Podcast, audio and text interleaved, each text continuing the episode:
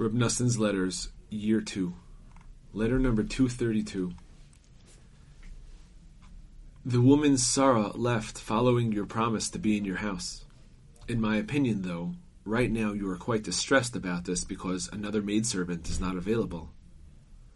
Nevertheless, God will surely help you, and you will find one to your liking. Then you will thank God that she refused in this matter, because it is for your good.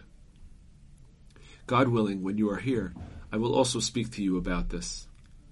For all the laws of proper human conduct, Derech Eretz, are related and combined with divine service. For each day is made up of Torah and Derech Eretz, and they are interrelated, as every person can understand for himself. In all matters, the only thing a person can do is wait for God's salvation, and in the meantime, petition Him to send him what he needs. Whether it is something small or large, whatever a person needs, be it food or drink, clothing, shelter, eating utensils, furniture, servants, tuition money, whatever it is, there is no advice and no strategy except to throw one's burden upon God, that He will send him what he needs. If a person needs to take some action or discover some advice or strategy about what to do, he should rely on God to supply him with it and to supply him with good advice at the proper time. Everything requires good counsel. For everything involves a great many doubts and all kinds of uncertainty about how to proceed, to the point that a person has no idea what to do other than to rely on God and ask Him to have compassion on him and send him the good counsel that he needs.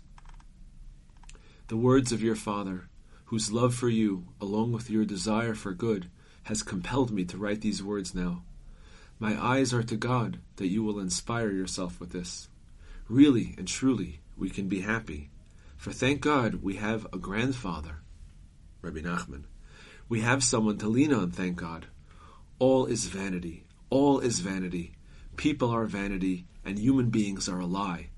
But the Torah teachings that we received in this generation, true original teachings such as these, they are the words of the living God, the words of our God which will stand forever. For the truth stands. Noson, as above.